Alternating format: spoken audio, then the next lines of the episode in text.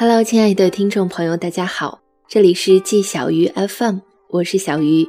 今天给大家带来的文章叫做《我觉得我还能找到比他更合适的人》。最近微博私信的一些问题我都有看。有个女孩在父母催婚的情况下，随便找了一个各方面条件都不错，而且对她很好的男孩，但是她对这个男孩没有特别的感觉。总的来说，适合居家过日子，但是他的心里总觉得自己还能找到比男孩更合适的人，他很困扰。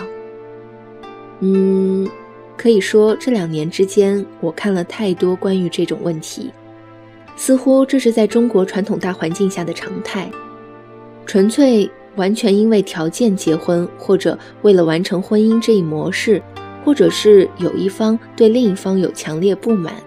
或者任何一方心有不甘的情况下，有任何一种情况，婚姻都会出现问题，尤其在道德自律达不到的时候，很容易出现某方甚至双方的出轨。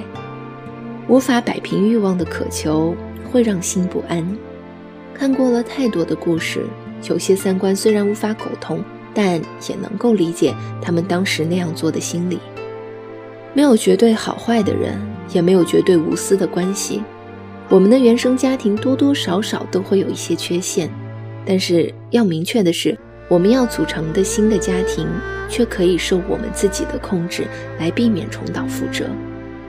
我们选择的亲密关系，也就是未来的伴侣，也就是说，更多的是弥补我们原生家庭带来的缺失。也就是说，我们尽量的让自己关系的圆画好。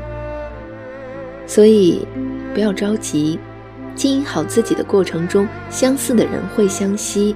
伤春悲秋的找不到合适的人的时候，也要考虑我们是否能力不足，要求又太高。当然，要求高没错，但是我们也应该配得上自己要求别人的东西。总之，我还是建议，在没有遇到合适的人之前，心理压力还是不要太大，好好经营自己才是正事儿。另外，即使是遇到了灵魂伴侣，更应当相互砥砺。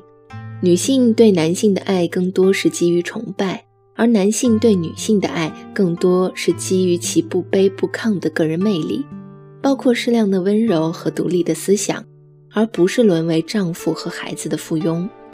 所以，失去崇拜和产生厌倦，都会造成破坏性极大的不可逆的问题。根本上都是双方对彼此未来失去憧憬而造成的焦虑抵触，因此不断的进步才能保持新鲜感。一段亲密关系持久的爱情角色一定有多重身份，它的公式约等于欢愉的恋人加最好的朋友加灵魂伴侣加个人优势领域值得崇拜的老师加做彼此的小孩儿。嗯，有的人说。就算有了公式，这道题我还是做不好。也有人说，虽然举案齐名，到底意难平。也有人说，我在不喜欢你的路上暂时走不通，所以我走了其他的岔路，喜欢你。我相信有很多比他更合适我的人。就像买东西，我太喜欢的东西就会不去看性价比；我太喜欢一个人，合不合适也就不会去在意了。那无论怎样，希望你好。以上就是本期节目的全部内容。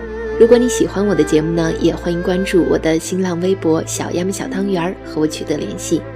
年轻人不要老熬夜，晚安。今天也是很想你的。